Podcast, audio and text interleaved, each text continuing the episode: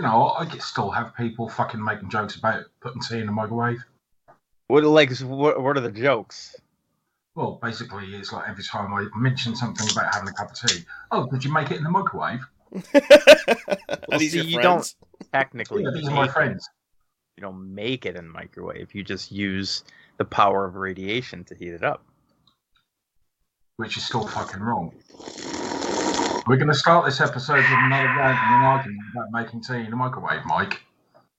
There's no argument. That's that's the correct way. Wrong. That's the way they do it for the Queen. The Queen needs like four people just to wheel her old ass around. Let's face it. She's the Queen is fucking old. She's lived her life. Yeah. Damn and right. Someone else's. She's definitely stolen the life of others. Yeah, you know she goes to those, like, Bilderberg meetings, and they're, like, sacrificing young children, orphans. Oh, I was owl. thinking more, more like a Dracula-type situation. Oh, like Elizabeth Bathory. Yes, there you go. Babes in the Blood of Virgins. Hasn't done a very fucking good job for her, has it? She needs to get something new, because whatever she's doing now is not working.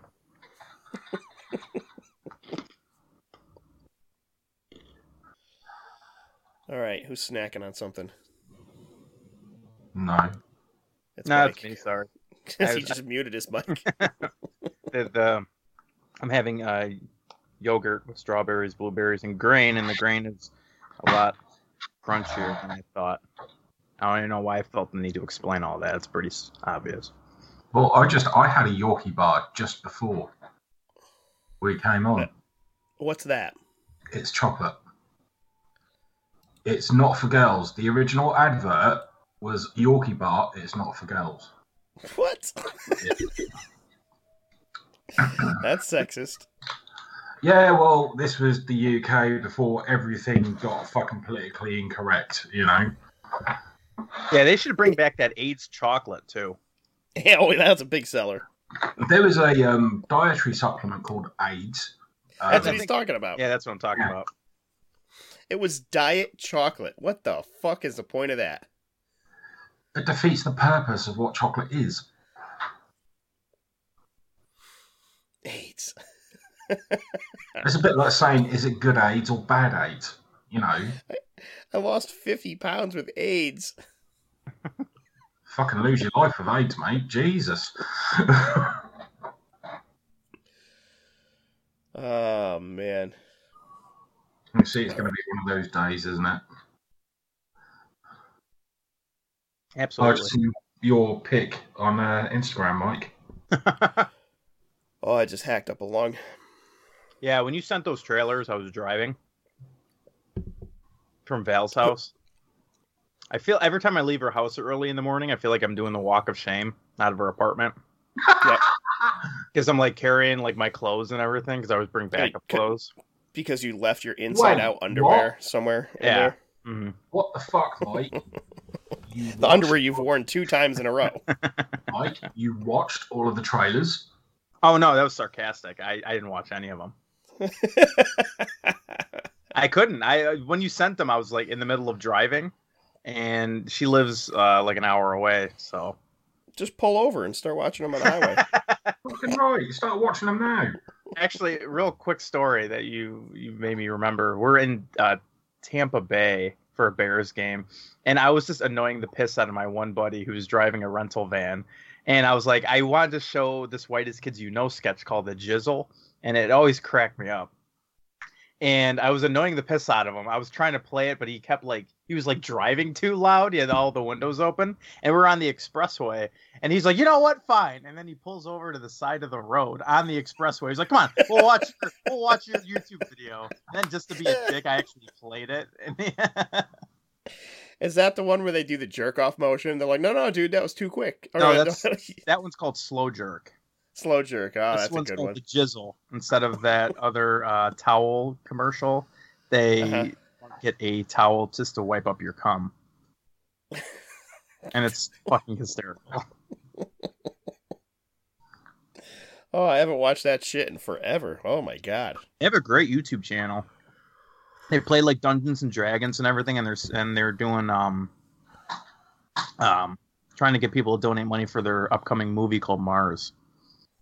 They're still around?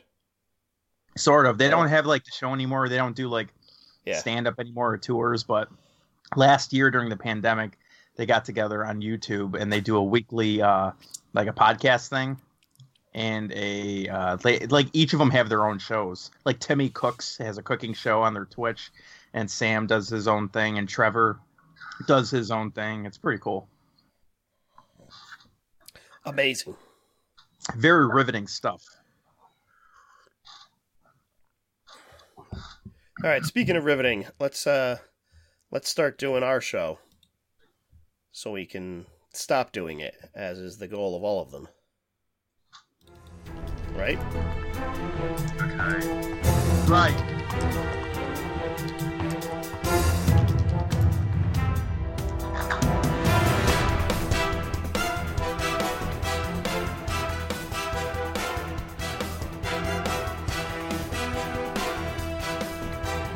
Welcome to All You Need Is Blood, the U H M Horror Podcast, with your hosts, Ryan, Shane, and Mike.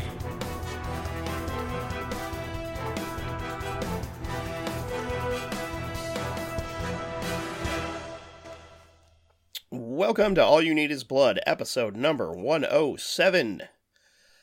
Here on the podcast, we like to discuss horror movies, talk shit to each other, various other nonsense, including but not limited to music, movies, games, comics, whatever else happens to come up. Joining me, as always, are my co-hosts, Mike Whittemore and Shane Smith. Fellas, how are we? Yeah. Excitement. I can taste it in the air. Or maybe that's just my pumpkin spice tea. Oh, God, you and your pumpkin, pumpkin spice. fucking spice. Really? Dude, it's June. it's it's the season. Come on, man. Well, we're halfway there. I Living on a prayer, you know? Oh, no. Whoa. Yeah. I fucking hate Bon Jovi. Oh, listen, listen, don't ever say that, even when I'm around. If Elisa knows I know anyone that doesn't like Bon Jovi, she'll murder me. What? Why? Hey, I bought Slippery When Wet. Fuck you. You know, I like Bon. I like that album. Mind oh, you, I was only thirteen. She sweats Bon Jovi like hard. I almost had to go to a Bon Jovi concert last year. Oh no! Thank God for COVID, huh? Yes.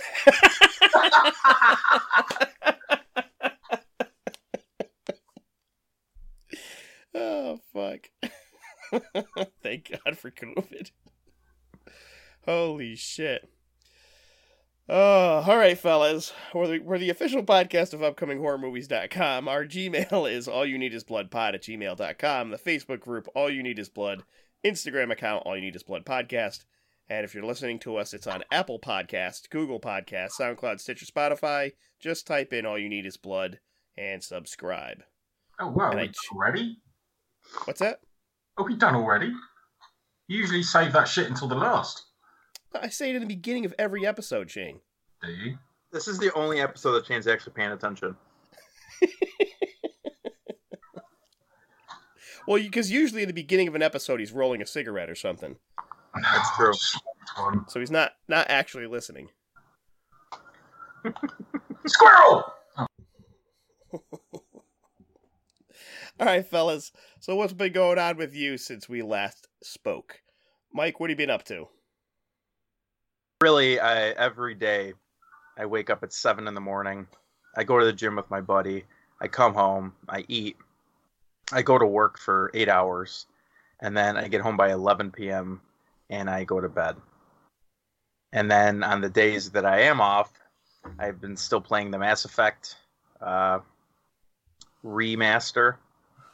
And la- yesterday, Val and I went downtown, and it's not like I go downtown enough during the week, but um, we went again, and we saw a Monet exhibit at the Art Institute, which was extremely fascinating. And uh, it was cool. You do a little tour.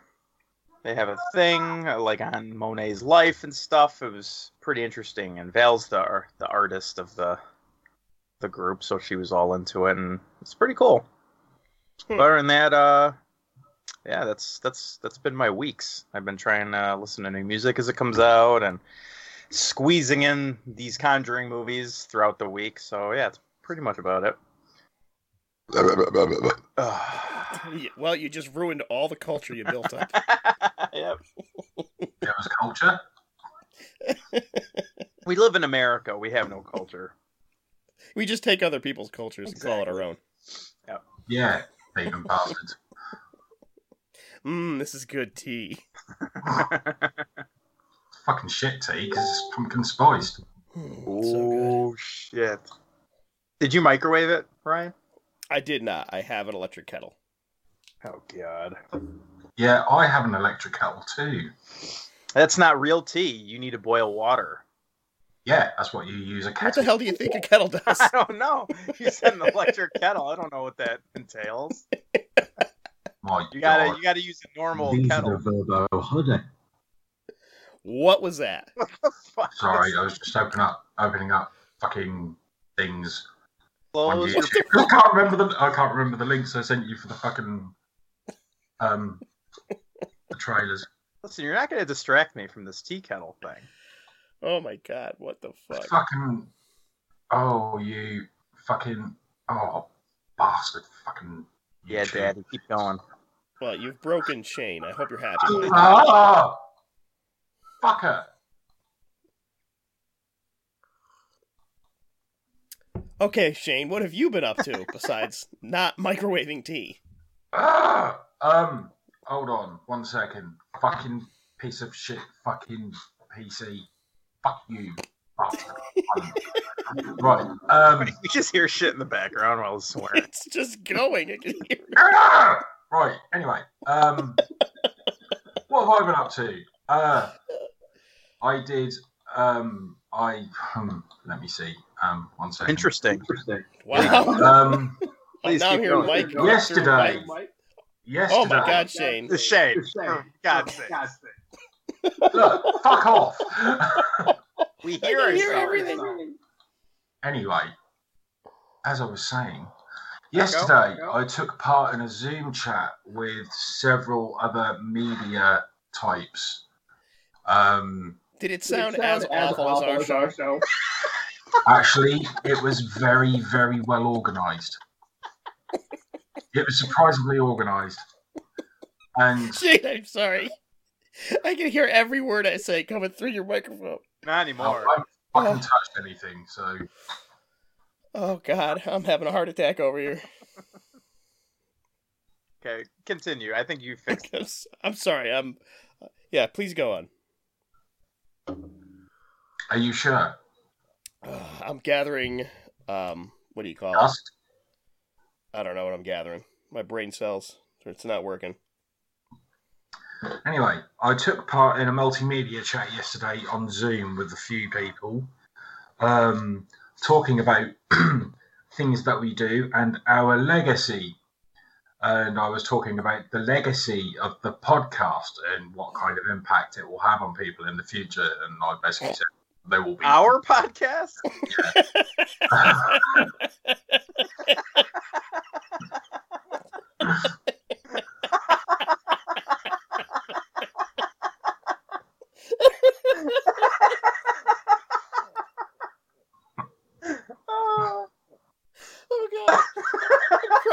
I'm actually crying. I'm sorry, Shane, but no one listens to us. Oh, there's tears. Oh, God. I got.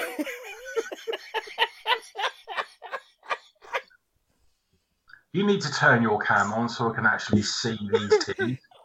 I want it verified. Well, I have my cam. I, I can do that. Oh, let's see. Does that work? Oh. No, I can't even get this thing fucking working. Yeah, it's working. Is it working? It's yeah. working. I can't even see my own thing. I think I we're wearing the same on. shirt, Ryan. Uh, did you also work at Maintenance Technologies International? That's like the same color. Oh. There we go. Oh. Oh, yeah. God. Okay. Anyway.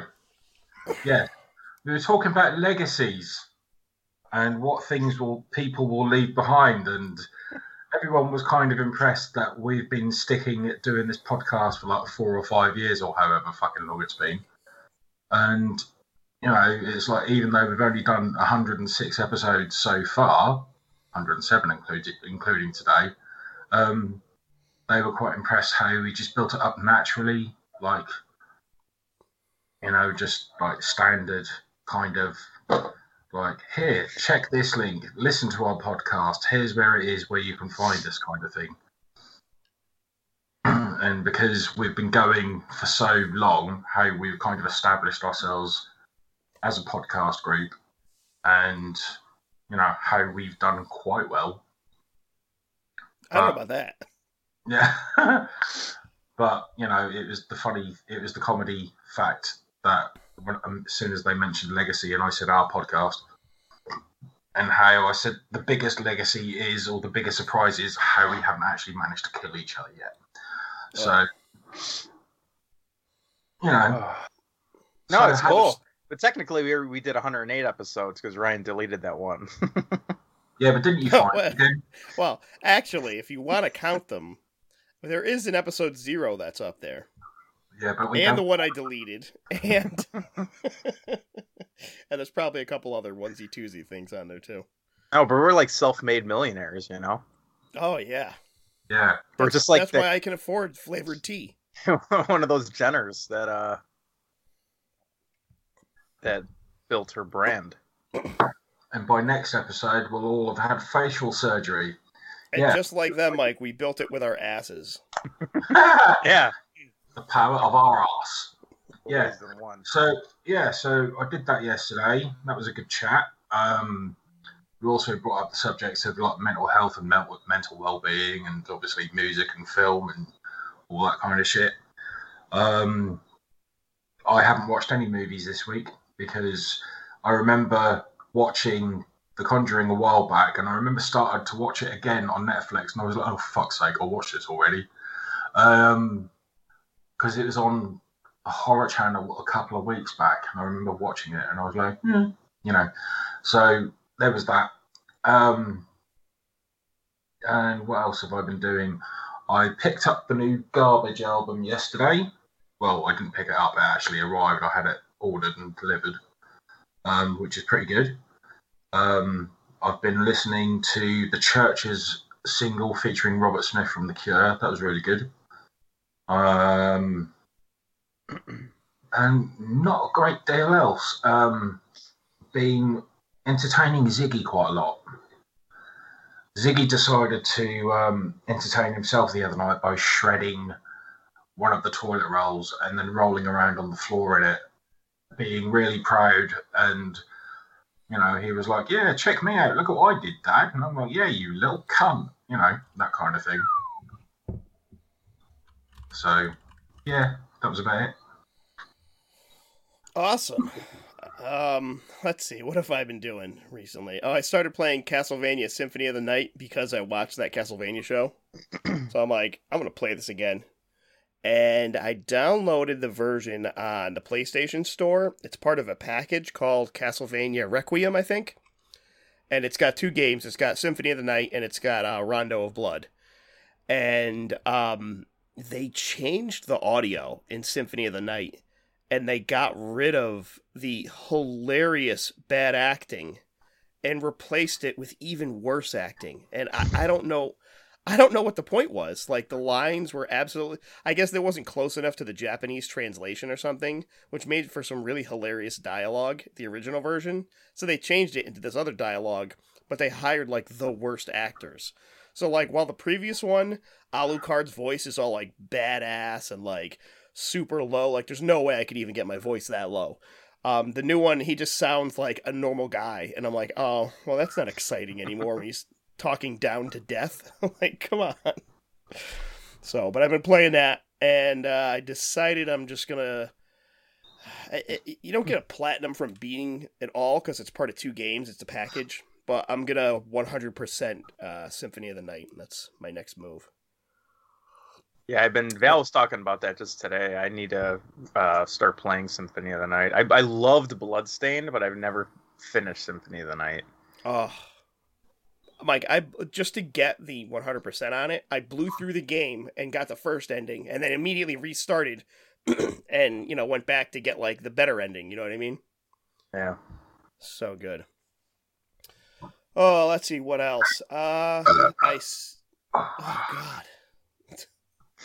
I started reading the Invincible comic because I discussed the show last week, the last time, whenever we did this.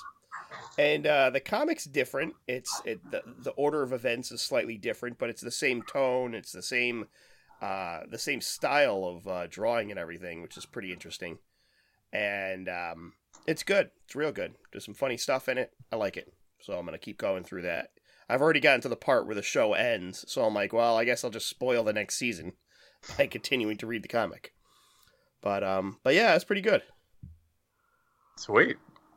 That's about it. Oh, the other thing I did, I got a new phone recently, and I it it, it has uh, wireless charging, and my previous phones did not have that because I usually buy a phone like every eight years or something. Like I just keep using them until they're on the brink of death. And now I've got the wireless charging thing, and I'm, like, obsessed with it. I fucking love it. I'm like, oh, I gotta get a charging pad for my desk at work. Oh, I gotta get one for this place in my house. And then I bought wireless charging headphones because my cats ate my other headphones. I'm like, yes. What uh, what phone did you get? Uh, I ended up with a Pixel five, which is the first new phone that I have bought in... Usually I buy used phones. I always go online and buy used phones. But, uh, I don't know. I, I just didn't on this one. How How is it? Like, do you like it? it?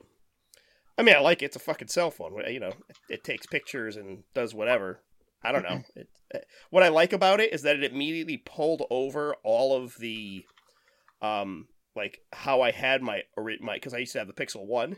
So it pulled over all my previous Pixel settings and everything and just dumped them on there. Like, I didn't have to change my wallpaper. I didn't have to do anything. It was already there. I'm like, oh, perfect. So it's like you didn't even get a new phone.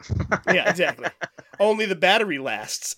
Yeah. As opposed to dying. I'm still rocking my minutes. Galaxy S nine. And it's the last uh, it's the last Galaxy I know that has a headphone jack. Yeah. And, no, mine uh, doesn't have a headphone jack. I yeah, realized it's... that as I went to plug one in. Oh, man. It's so fucking ridiculous. I hate wireless headphones. And I'm like, I'm hoping this doesn't die, because I... Ugh. If you want, Mike, I'll get you my, my Pixel one. I, you you got to put a new battery in it, but it, it'll probably still work. I love this thing otherwise. I'm on T-Mobile's site now, and I'm seeing what I can do. Oh, boy. Here we go. I've still got my Asus. Asus? I didn't know Asus, Asus made phones. Yeah, yeah, I didn't know that. Neither did I. I've had this for the last four years.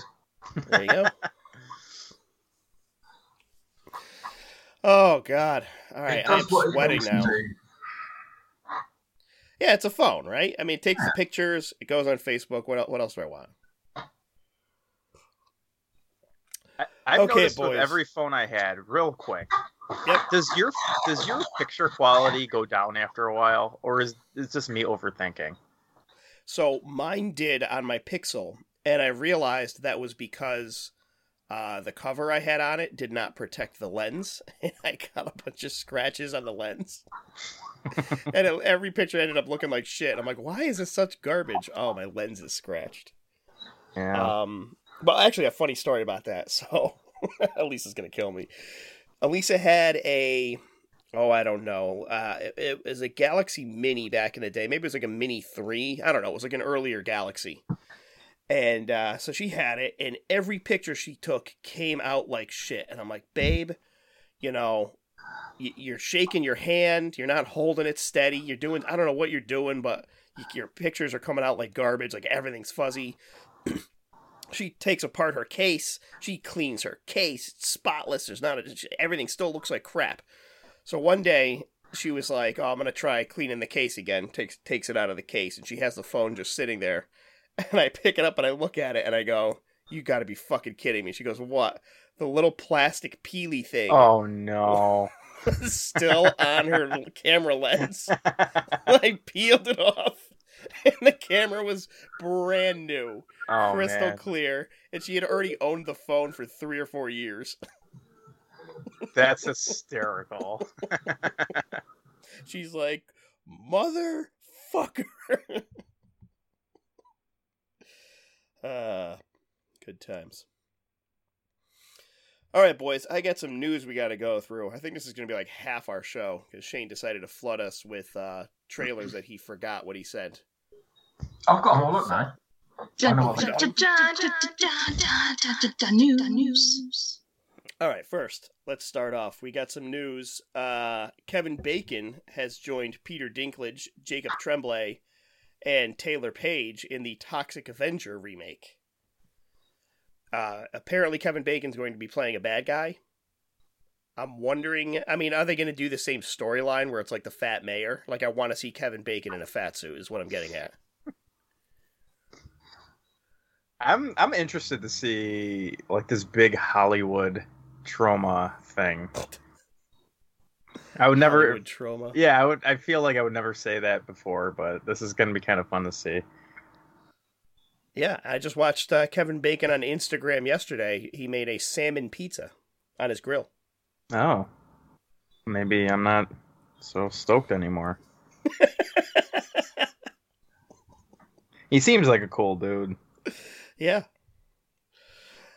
Yeah, and if he's joining Toxic Avenger, I mean, he's got to yeah. have some type of humor, you know? Exactly. So that's pretty good. Um, I'm looking forward to seeing that. Uh, also, another remake. Uh, John Carpenter's Christine is going to be written and directed by Brian Fuller. Um, they announced that's going to be made. Uh, he's written for Star Trek, Hannibal, and the American Gods show. So, um... I don't know. I mean, you know what I'm not looking forward to? Terrible fucking C G I as Christine rebuilds herself. That's exactly. Like, it's it, going to look like a Transformers movie. It looked know. so good back in the day. I don't know what to make of this whole new remake of Christine. I really don't, because I love that film so fucking much. It is one of my favourite John Carpenter movies. And I don't know how I feel. I really don't. It's, I don't. Mm. I just don't get this whole remake bullshit. I really don't. It's shadow. Pl- my cat is meowing at me. My phone's going off. It's fucking chaos here. Um, but this is our legacy. Exactly. Yeah. I just, I just don't get it. Like, what the fuck? Like, I know it's an easy paycheck, but Jesus, leave it alone. I t- Shadow's upset. I can tell that. Shadow is pissed. Oh my god. She's like this all the time. In other remake news, boys, a Firestarter remake is underway. Starring Whoa. Zach Zac Efron, uh, Michael, uh, what's his, how do you say his name? Grayez? Grayeyes? I don't know how you say his last name. And uh, Ryan Keira Armstrong, who was one of, she played a little kid in one of the It movies. I don't think she was, you know, she wasn't one of the main kids. She was some little kid in the movie. Um, and she's going to be playing the Drew Barrymore role. Oh. So right. Very excited for yet another remake of Firestarter. I think this is like the third one. I I don't think I've ever seen Firestarter. I haven't um, seen Firestarter for about thirty years, I don't think. From what I remember, it's not bad. It's got George C. Scott as like the, the guy what? that's hunting really? her down. Yeah. I mean, it's old. Uh, what do you call it? Uh, Drew Barrymore's like a little kid in it. It was nineteen eighty-three. Yeah. eighty-three or eighty-four. I remember it being okay. And then they made like another remake and then like a sequel and then like a T V show. Ugh. Dumb. And then yeah, there was what? Tune by the Prodigy. Yeah. yeah, I don't know that one. That's one of their more popular songs that I actually know. Oh, Firestarter. Okay, I got it. Is that have any? Does it have anything to do with the movie? No, I just felt like saying it. Well, I know you guys are sick of hearing about remakes, but uh, let's talk about another remake: Rob Zombie's oh. remake of The Munsters. You got you got about twenty minutes off. to set aside, so I could just fucking shit on this thing. I know, I know. Ryan's a Rob Zombie super fan, so I don't want to super step, fan. On, step on any toes or anything. But I actually have a pair of his underwear. Shadow, stop! Shut up! Go away. Um, it's gonna be bad. can he do a comedy? I don't think he can. Well, most of his scripts are laughable anyway, so. Oh, boy. I don't know. I you see what I did I, there? It made it seem like most of his scripts yeah, are comedies. You got him good. You got him real good. Yeah, I think um, Rob Zombie should just fucking leave the Munsters alone. So fact- w- when, when they were talking about, like, he was at one point was going to remake the Blob. I'm like, okay, I could see Rob Zombie doing that and making it like a white trash blob. Okay, but the Munsters, how the fuck is that going to work? Like, is Herman going to come st- storming up the stairs, swearing, throwing out motherfuckers? And I don't know. The only thing I'm sad about is that Sid Haig is, is dead, and I would have loved to see his version of Grandpa, just a belligerent, foul-mouthed asshole vampire. I already I think like, that would have been funny. Maybe you already know might, the. He Sorry, might just, but, so that's right. No, he might just stick with the original idea of it being like a feel-good comedy, which for Rob Zombie would be interesting. But the fact that Sherry Moon is pay, playing um, Lily, no, I don't like that. The Did only they thing announce she's... that? Yeah, it's already been announced that she's playing Lily. The only thing she's good for is like how she was in House of Thousand Corpses, where she was just kind of kind of like a side character in a way. She wasn't really too like, and then like Devil's Rejects, she's like the main focus. See, Shadow. I love I love Devil's Rejects. I think that's one of his best films. No, I agree, but I just I fucking hate her. Like she is just so damn annoying. She's I thought like, she was she was actually really good in Lords of Salem. Right, that, that was Zombie, her best performance. Sherry Moon Zombie to me is like Mila Jovovich. She looks pretty but can't act for shit. Oh yeah, but what I do give Zombie is he's a great choreographer, not choreographer, uh, cinematographer. He really knows he how to does, film. He like, probably does good choreography. Yeah. But, like, it, Lords of Salem was gorgeous looking. Yeah. I fucking love the look of it. But everything else, I, is, I gotta rewatch it, but... Uh. Power to him for getting Patricia Quinn in for that, because she doesn't do movies these days. And, you know, he got her in for Lords of Salem, which I'll give him his dues for. But, personally speaking, I thought Lords of Salem was a pile of shit. Oh, I loved it. I loved, so from what I remember, I loved the first, like, forty, forty-five minutes of it. And just that one scene still sticks out to me. When, I think it was the long scene in the kitchen or something, and, like, mm-hmm. that, uh, like, witch who's in the corner. And I didn't notice it until, like, the very last few seconds. And I was like, what? I had to rewind it. I'm like, that is so cool. That's That scene actually sticks out to me because of how gorgeous that movie looked. It, man. And then I'm hoping... the Munsters kind of looks like the same way. It'd be kind of cool to see like an updated like Munsters house, and it would be kind of cool because I know he does like his practical effects and stuff, so it may look gorgeous, but fucking Sherry Moon, come on. I want to see if he's going to pull off doing Spot. Spot? The dragon? Yeah. I want to see if he's going to do that, and if he's going to manage to um, pull off like the... Uh, the fucking weeds and the trees that like basically mangle people up and shit. Can he do a like P G movie? It'll be interesting if he does. Like the Munsters has to be P G, right? I mean, it, oh yeah, it, it has to be. I mean, I mean does it though? Uh, because most of the people that watch the Munsters have grown up now, and they, a younger generation. What the hell? Why? I mean, yeah, I don't. I don't I mean, know. I have the monster. I have the Munsters box set, and I still watch it. I can only watch watch so many episodes at a time, though.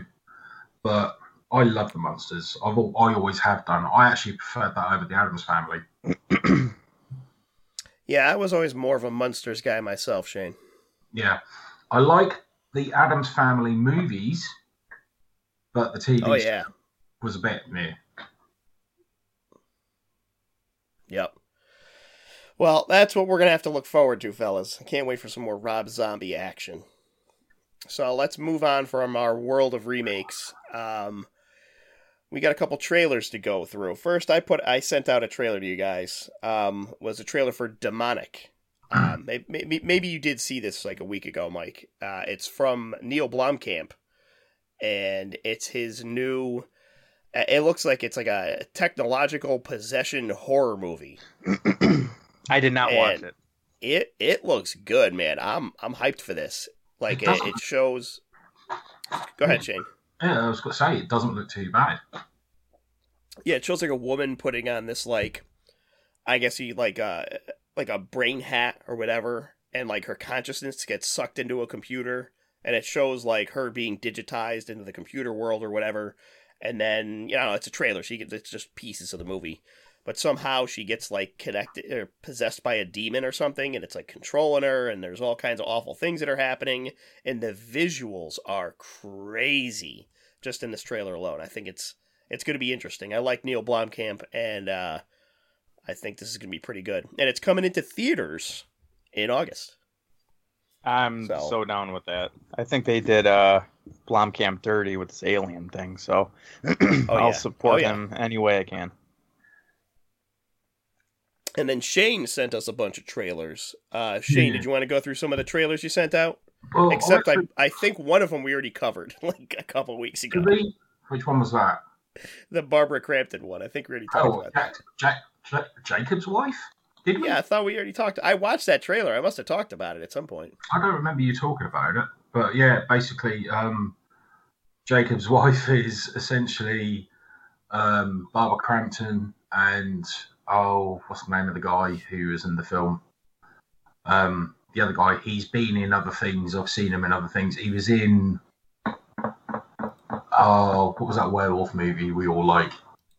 Or the uh, old- Late Phases. Yeah, he was in that. He was the um, priest in that. Um, yeah, it's basically how they they go out on a date, um, and they they um, they, uh, they end up in this room, and then they discover there's this box as they're sitting on this box, and they're about to get it on, and this box opens up, and there happens to be some kind of vampiric form in there. Um, which basically she gets turned into a vampire. And the trailer to me actually looked quite funny um, with what it looks like some of the um, anecdotes that are going on in there or some of the circumstances. But it's just, he's obviously a priest. He's trying to protect his wife while he's going around and killing all the people that she's turning. And she's got... Um, when she goes to the dentist, and the dentist is like, you've got two two new teeth growing through, and she's like, what? But um, it turns out she's got like the Nosferatu kind of teeth. Mm. Um, and that looks kind of cool. Um, it doesn't look too bad. It doesn't. I, I don't think it looks too bad. Um, yeah, it looks all right. It just looks like a Netflix watch for me, you know. It's on Shudder. Oh, well, whatever. I'm not going to go out of my way, you know. Yeah. To to watch it, but if it's streaming online, it, it might catch my interest for a while. Yeah. So it looks all right. Um, the next one, Shane, uh, The Nest. What's what's going on with this? I don't know what's going on with this. I mean, it looks strange, but it's obviously to me, it's um, family go to a yard sale. Little girl picks up a. a teddy bear, and the, just looking at the teddy bear straight from the trailer is like, yeah, that looks fucking, that looks sinister as fuck. Right, don't touch that. And um, essentially, the teddy bear itself has something living inside it, and it basically creeps out at night and kills people. Um, and it seems also like it's kind of got a psychological hold on the little girl, um, and it basically, she tells it, I would imagine she's telling it to go and kill these people because they've upset her in some way. But um, yeah, it's basically bug infestation. So it looks kind of interesting. Um, And it's just from the trailer alone, it's just all these little insects and just like killing people left, right, and centre. And there's the one one insect that looks like it's controlling everything around the little girl, and the last scene where you see her feeding it sugar as well. So it's obviously she's feeding it and training it to kill all these people, and it's like how the teddy bear basically it just erupts, it pulsates and then erupts. That looked kind of freaky. Yeah, I was I was shocked this wasn't a remake of The Nest from the nineteen eighties about like the giant yeah, right. cockroaches. I thought that's what it was going to be when I saw it. I'm like, oh, it's a bug movie called The Nest. Here comes wasn't another remake. Called, wasn't that one called The Nest? I think it was just called The Nest. There's another movie called The Nest that's like a slasher movie. I think I have, uh, but I haven't w- watched that. The Nest. Let's see. Oh my God, there's so many fucking Nests. Uh, yeah, nineteen eighty-seven, The Nest. That's the one I'm thinking of. That's the one with the cockroaches. Ah, uh, right. That's a dumb movie, but definitely worth a watch. Great practical effects. I should go watch that. mm-hmm. All right, and last, Shane, you had the trailer for Fear Street. Yeah, Fear Street is a trilogy of movies. It's a film trilogy event that's coming out next month on Netflix. And obviously it's about um, a group of teenagers discover that terrifying, ev- terrifying events have haunted their town for generations and may all be connected. Um, that they may be the next targets. It's based on R L. Stine's best-selling horror series, which I guess was like some teenage horror book thing that came out in the seventies and eighties. And basically the trilogy itself follows the nightmare through shady side's sinister history. And the first film, because, I mean, the trailer covers the, all three films, and they're all set in different time periods. So you got Fear Street Part one is set in nineteen ninety-four. Then um, Part two comes out a week. Oh, yeah, um, that comes out on July second. July ninth, you've got Fear Street Part two, which is set in nineteen seventy-eight. Also, it features the redhead girl from Stranger Things Season three and Season two. So um, she's in it. And then Fear Street Part three is set in sixteen sixty-six. Um, so it's all set around witches being burnt at the stake, and it kind of looks... Um, so that's... It looks kind of interesting. I was shocked that I watched this trailer, and I was like, oh, I, I kind of want to watch this now. Yeah. Like, when, when I heard the premise of it, Uh, it, it's an R L. Stine trilogy of movies. I'm like, I don't want to watch that. Like, I don't want to yeah. watch like a little kid movie, but it they look decent. They it looks interesting. I kind of want to watch it now, and I think I might be able to trick Elisa into watching these. I'll just tell her it's like a Stranger Things type thing. Yeah, which goes connection with it's got the girl from Stranger Things season two and three in it. Sure. Hmm. Um, but, but yeah, I was I was surprised at the quality of, like, it looks good, and there's blood. I'm like, there's blood, but it's yeah. R L. Stine, okay.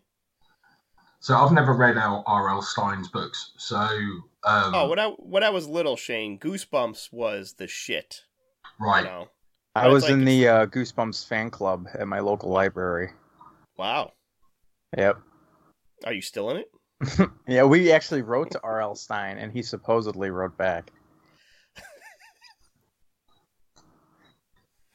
What did you write him? Did, I don't remember. I'm interested now. I, I was like, I was like twenty-five then, you know. I was like twenty-five.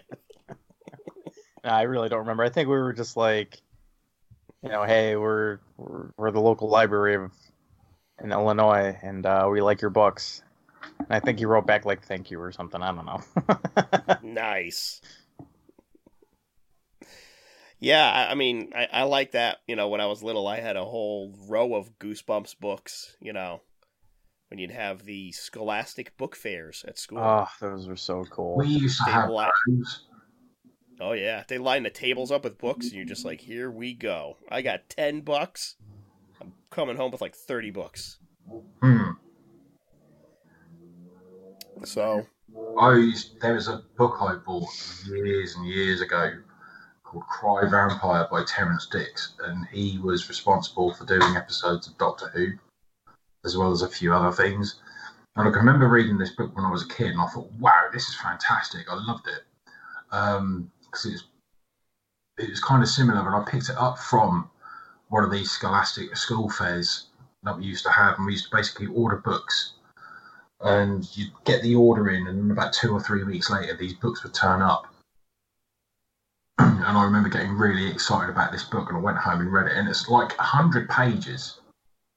So, and it's like this story, this full-on vampire story about a group of vampires moving into suburbia and kids going missing and all the rest of it. I had this one little kid and two of his friends basically find out who they are, how they can defeat them, and that there's another family whose daughter has gone missing, and they basically just fucking go in and like take them out. It was a really cool book.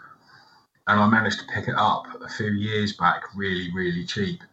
And I was like, I'm fucking having that. I was really looking forward to reading it. And then I read it again, and I was like, oh, that was a bit of a disappointment, really.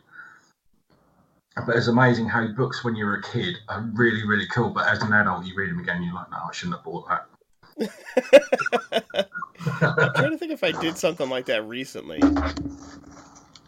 Uh, I don't think so. You know, I, I did... I still have my Scary Stories to Tell in the Dark books from when I was little. They're downstairs, and I did read through those when that new, new movie came out. And they were still like, I was like, oh, these are kind of cool still. The drawings are awesome, and the stories are spooky. I, don't I know. actually, I actually cool. bought that film last year.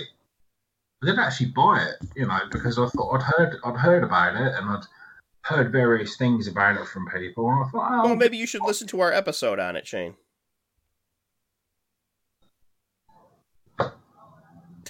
Yikes. Silence. the, the episode we talked about scary movies or scary stories to tell in the dark. I was there for that, you twat. What are you talking about then? No, because I bought it because you were talking about those books. Yeah. And I was saying I bought the movie last year and I watched it again recently. Oh, okay. Yeah. I thought you were saying that you hadn't seen it yet. Mm, no, I've watched it. Oh, okay. I bought it. Excellent. Well, I buy a lot of things I don't watch. You got to see the stack of shit I got over here. That last Vinegar Syndrome sale put a friggin' pile of movies on my table I have not gotten to yet. Oh, all right, guys. Let's get... Oh, wait. There's one more little thing I wanted to talk about. I, I didn't even really want to talk about it, but I wrote it down here. So I feel like I got to read things that are written down. Um, E three is happening this weekend. Is that correct, Mike? Uh, yeah. Ubisoft starts uh, today in about three hours. About even prior to the E three opening event, there was a bunch of trailers and stuff that got released for hype, probably from companies that aren't at E three, is what I imagine. Uh, they had a big trailer for Elden Ring, which is the next From Software game, and I think it looks gorgeous. It's Val just, is stoked for that. It's beautiful, and I, I'm not big on... What's that, Shane? Just going for a piss. Okay. He's like, ah, oh, video games. I'm getting the fuck out of here. uh, yeah, it, it looks great. It, and I don't know. I, I think the art direction from From Software is, is like the best in any video game. I don't know how those guys do it. Everything looks so good. Yeah, just from what I've seen, Valve play like Dark Souls and uh, Bloodborne. It's gorgeous looking. Yeah. So I'm sure this is going to be no different. I haven't seen the trailer yet, though. Yeah, it looks good. Uh, th- there's a good amount of gameplay in the trailer, too, which is nice, because you rarely see that from events like this. Uh, also, a trailer that had a lot of gameplay is the trailer for the Evil Dead game. And I- I'm not hyped at all. I don't even want to play it.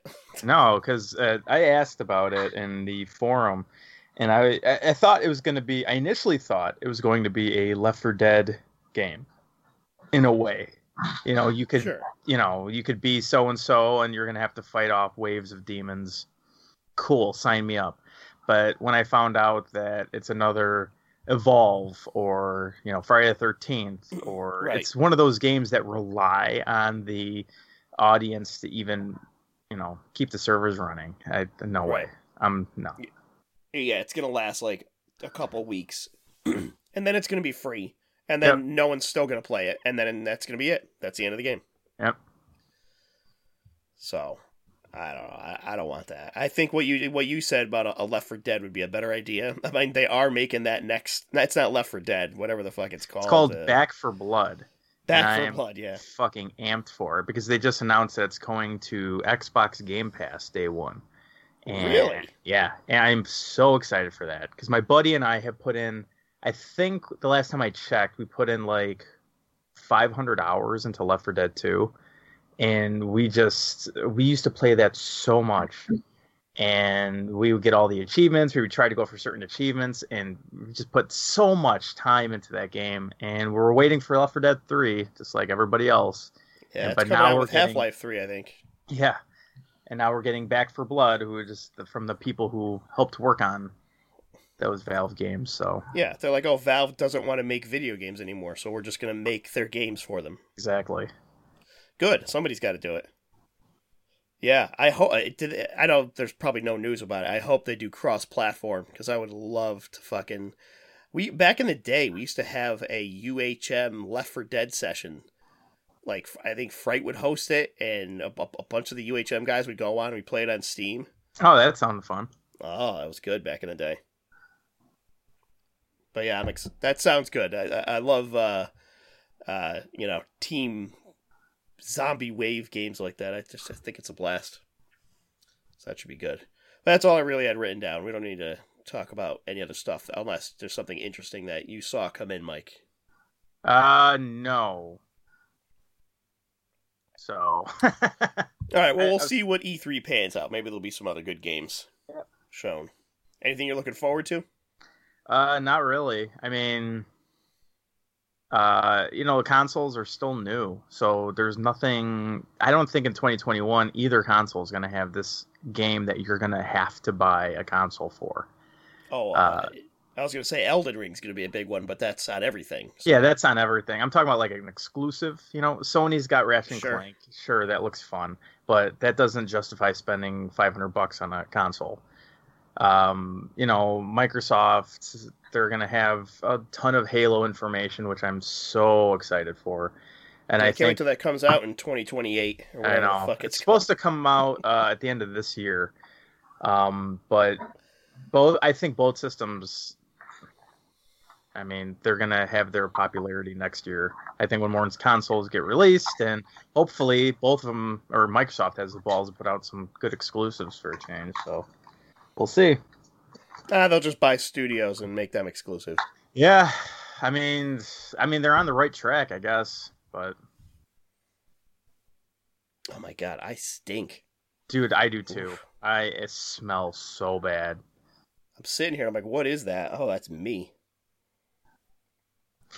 Oh, time for a shower, I think. Jesus. All right, let's get to our our main topic here, fellas. We the new Conjuring movie came out. And I thought, what better time to revisit the Conjuring films than right now? Um, I did not watch any of the spinoffs, no Annabelles or Nuns, or apparently that Llorona movie is in the Conjuring world. I had I no idea. I didn't. Mike, I watched it, and I didn't know it was part of it. I was oh like, oh, really? So, it sucked anyway. Who cares? Someone offered, but, uh, a, someone offered a copy of that to me the other day, and I went, no, I'll pass, thanks. Yeah, I, I say it sucks. It, it it wasn't bad. It's just the most generic ghost movie you've ever seen in your life. Like, you've already seen this movie, Shane. You just haven't seen this version of it. It's the same as every other ghost movie. It's always the bleeding case, though, isn't it? Yeah, just about. If I go so, silent in about three minutes, I'm only going to be silent for, like, five minutes. Because... I'm trying to buy these records, and they're very limited. I had to explain myself, because if you talk to me and I don't respond, I have to say something. No, I understand that, because I know it's Record Store Day today. Well, it's not just that. It's uh, there's a website called Nessie Media, and they release like these limited to one hundred records all the time. It's like one dude out of China, and he releases a batch per month, and they usually sell out within like minutes. And I'm, this going to be try the first time I'm going to try to get some some albums. And they're re-releasing Butchered at Birth by Cannibal Corpse. It's like the first time in a very long time. So, yeah. Do you know I'm what, done. Dude? You do that. Do that. Me and Ryan will will sit here and talk to that. We'll talk about this.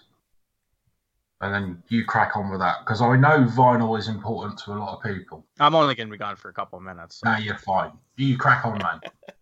I think Shane wants you off the podcast, Mike. No, you, no, you you've twat. infuriated him. Right. Yeah, you've both infuriated me. No, seriously. No, I understand entirely what it's like for a vinyl collector to get stuff. So I've, I've been there. But yeah. Great. All right, Shane. Well, since you're so willing to talk, why don't you tell us about the first film, The Conjuring? Oh, The Conjuring. Yes. Right. Now, I'll start off with this synopsis. In nineteen seventy-one, Caroline and Roger Perron move their family into a dilapidated Rhode Island farmhouse, and soon, strange things start happening around it with escalating nightmarish terror. In desperation, Caroline contacts the noted paranormal investigators, Ed and Lorraine Warren, to examine the house. What the Warrens discover is a whole area steeped in a satanic haunting that is now targeting the Perron family wherever they go. To stop this evil, the Warrens will have to call upon all their skills and spiritual strength to defeat the spectral menace at its source that threatens to destroy everyone involved. Um, now, this movie, when it first came out, I have to say I was incredibly skeptical about skeptical about watching it. But it's actually directed by James Wan, and it's written by Chad Hayes and Carrie W. Hayes. Um... And I was surprised, obviously, it's got um, Ron Livingston and Lily Taylor in it. So, because I remember watching it for the first time, and I'm thinking, oh, I know these faces. Yeah, Ron Livingston, a k a. Peter from Office Space, and that's all I will refer to him as. Yeah, and also, because he was also in Band of Brothers as well. Peter! Yeah. So, um, yeah, it was really cool. Um to see those two, and Lily Taylor, I've seen her in so many things. I mean, she was in that vampire movie she did with Christopher Walken a few years back. I can't remember what the name of it was called, though. But um, she was in Russia. Yeah, she, she, was, she was in the Haunting remake. Yeah, there was oh, yeah, that. Um, yeah, and because obviously she was in episodes of Six, Six Feet Under as well, mm. which was one of my favourite T V shows. And... Um,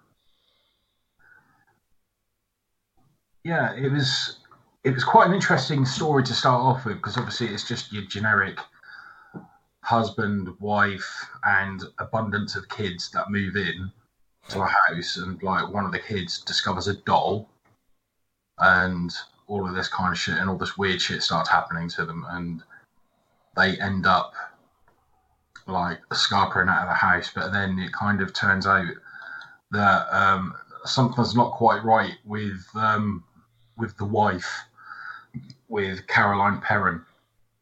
Um, and obviously, I don't know if you want to go into spoilers with it, but it's essentially just the Warrens themselves discover that the presence is basically inhabiting one of the family, and they're trying to work out who it is. And then when they find out who it is, um, they take measures to try and get them separated.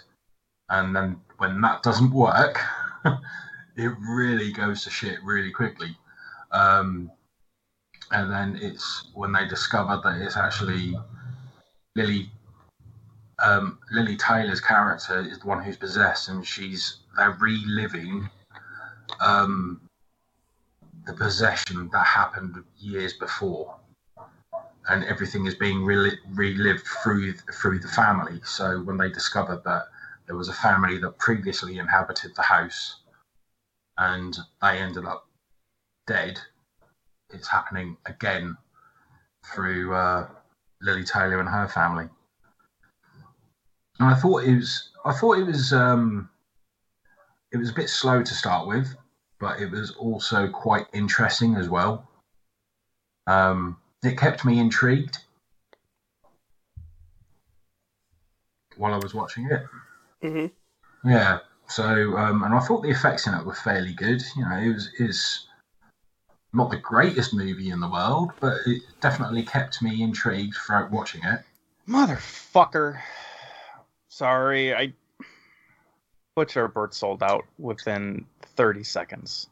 Oh, you're Bastards. Joking. Nope. A hundred of them gone in like thirty seconds. Wow. I bet so I, I'll tell you what, man. I bet they are all fucking scalp, uh, scalpers. Oh, I know. I know. Ugh, hands down, easily. Yep. All right. Go so, on eBay. Yeah. Double the price.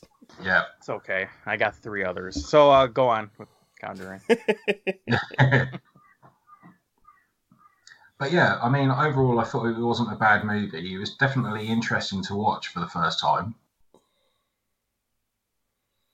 Yeah. And... Uh... I like this one also, uh, rewatching it. This is the second time that I watched it. I think the first time was when we discussed it originally, Shane. Yeah. And um, one thing that I noticed in this that I ended up liking more was I think uh, the Warrens in this, uh, Patrick Wilson and Vera, is, what is it, Farmiga? How do you say her yeah. name? Farmiga? I don't know how you say her last name. Um, they're great in this. And this is, mm-hmm. I think... the two of them uh, work better. They have the best chemistry in this movie compared to the other ones that they're in. Right. I, I think I think they do an excellent job at it. And there's like this wholesomeness that is somehow alluring. Like, usually I don't give a shit about, you know, oh, these are goody two-shoes. But there's like, for some reason, watching this, I'm like, aw, they're so nice and they like each other. I'm like, oh. I don't know why. It's only in this movie. It didn't come through in the others that, like, they had this, like, indescribable, like, goodness. I don't know. Um, they're like do-gooders. They're the, they're the if they were going to be a sandwich, they'd be mayo uh, spread on plain white bread. Like, it's the most boring thing, but they're, like, so wholesome. I can't help but, like, root for them. Yeah. Um, like, specifically, though, there's one part where uh, where they've got Lily Lily Taylor handcuffed to a chair. Mm. And they're like, oh my God, we're, we're going to have to do an exorcism. And uh, the, the husband's like, all right, I'll go get a priest. And she's like, there's no time. Ed's going to have to do it. And the guy's like, but you're not a priest. You said we needed a priest. And she looks over at him and she goes, he can do it. And I'm like, oh my God, it just got me right there. Yeah. Oh, it's so wholesome. I loved it.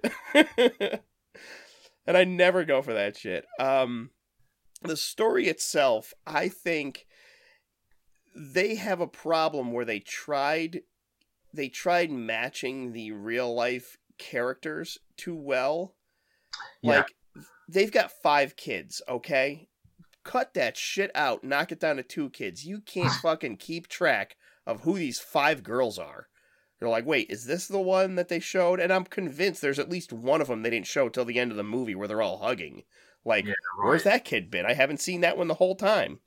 Um, they they should have knocked it down to like two or three kids, and it would have been fine with that. Yeah, you know, you can merge a couple of them. It's okay. Um, I don't know. Uh, Ron Livingston and uh, and Lily Taylor. Lily Taylor's good. She's awesome. Uh, Ron Livingston is kind of nothing. Yeah. I mean, he's there. I don't he's know. Just, I always just... forget he's in it. He's, he's, well, so did I, till I saw him, and I go, it's Peter! Peter! It's almost like um, they're just like your typical run-of-the-mill family, or he's like the typical run-of-the-mill dad who just hangs around in the background while everything else goes goes on. Yeah. Like, I'm a dad of five daughters.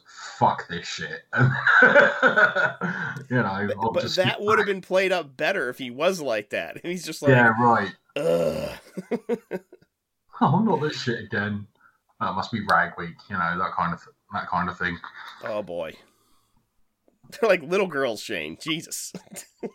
Well, I'm talking about the older teens, for fuck's sake, you know. All right, all right.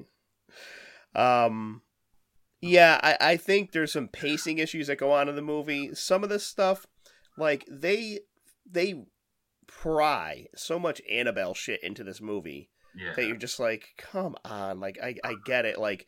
That's the most famous, like, Warren's thing is the uh, other than Amityville is like the doll, and it has no place in the movie. It it it just really seems like they're stretching to get a longer time or something on it. I don't know.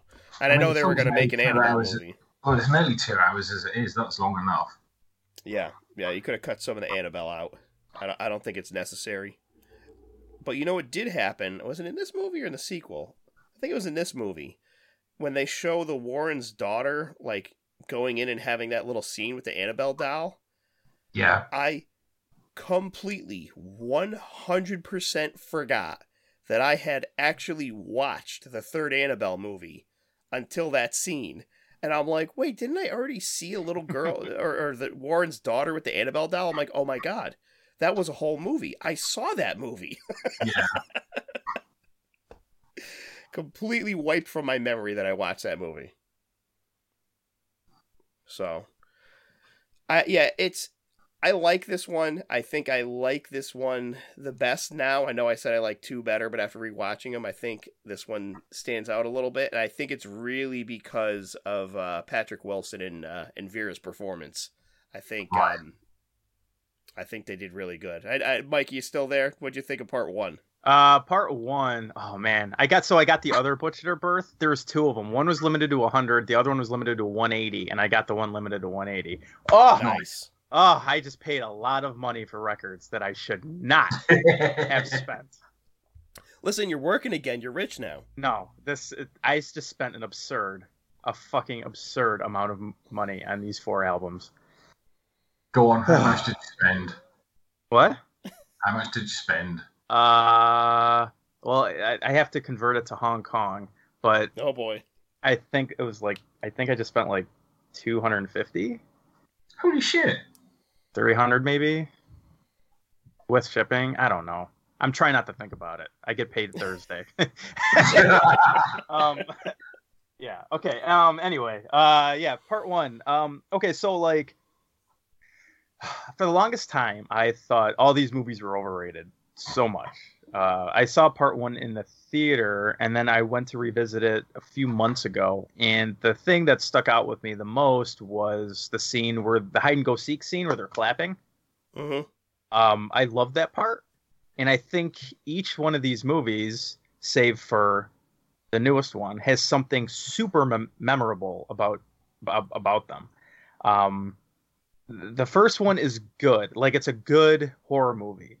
I think a lot of people amp it up way too much, and I think a lot of people bash on it too much, like I used to. But when I revisited it, it's it's a harmless movie. There's some cool scenes in it. Um, what's her face? Who, who's the Lily Taylor? She's yeah. great in it. I she's awesome in it. Probably the standout performance of the movie. Ron Livingston's all right. He's just kind of Ron Livingston. Uh, but yeah, it's it's a it's a good movie. I think I'd probably give it like a six out of ten. Yeah, I was right around the same. Because yeah. usually when I give like a five to something, I either I don't hate it, I don't love it. It's just a kind of a movie. But this, since I remember a scene from it, and since I do kind of respect some of the things in it, so yeah, it, it bumps it up a little bit more for me. So it's a it's a solid movie.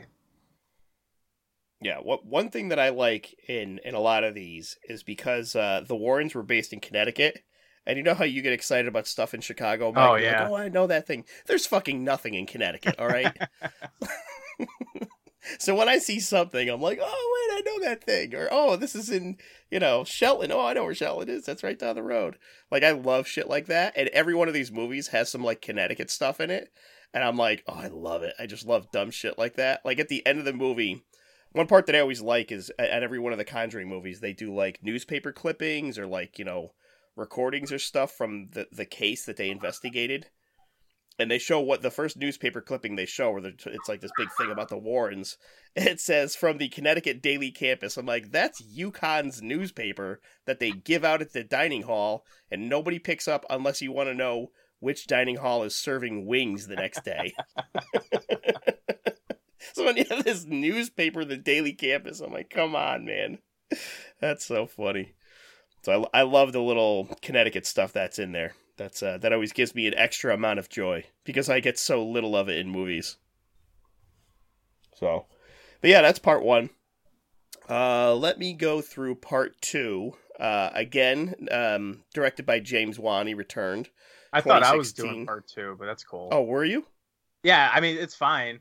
Unless no, I... you want to do part two, go ahead. I really I don't. You were doing part three. I thought you that's were what... doing part three. No? Shane said he was doing one. Hold on. I got to prove somebody wrong here. Uh-oh. It's not going to be one of us. Hold on. It's always going to be part one. Oh, fuck. All right, I'll do three. Because I guess that's what I said. Because I guess that's what I said.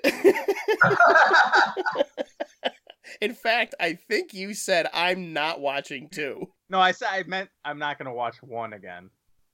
Oh, okay. Hey, dear listeners, this is how organized we are. That's right. I have like the notes open for two and everything. And then when I was watching three last night, I told Val, I'm like, yeah, thank God I'm not talking about this one. Oh, no. All right. All right. I'll I'll go into two and you could add anything that I miss, Mike, because I don't, I don't have a whole lot here. Okay. So along with uh, James Wan and the uh, the Warrens returning, uh, we have uh, Madison Wolfe, um, who is in The Devil's Due and True Detective, and uh, Francis O'Connor, uh, who is in A I. Uh, they're, they're both in this, along with a bunch of other actors that I haven't seen before. Um, this time, uh, the Warrens go to London for the Hodgson family being haunted, uh, based on the Enfield poltergeist incident.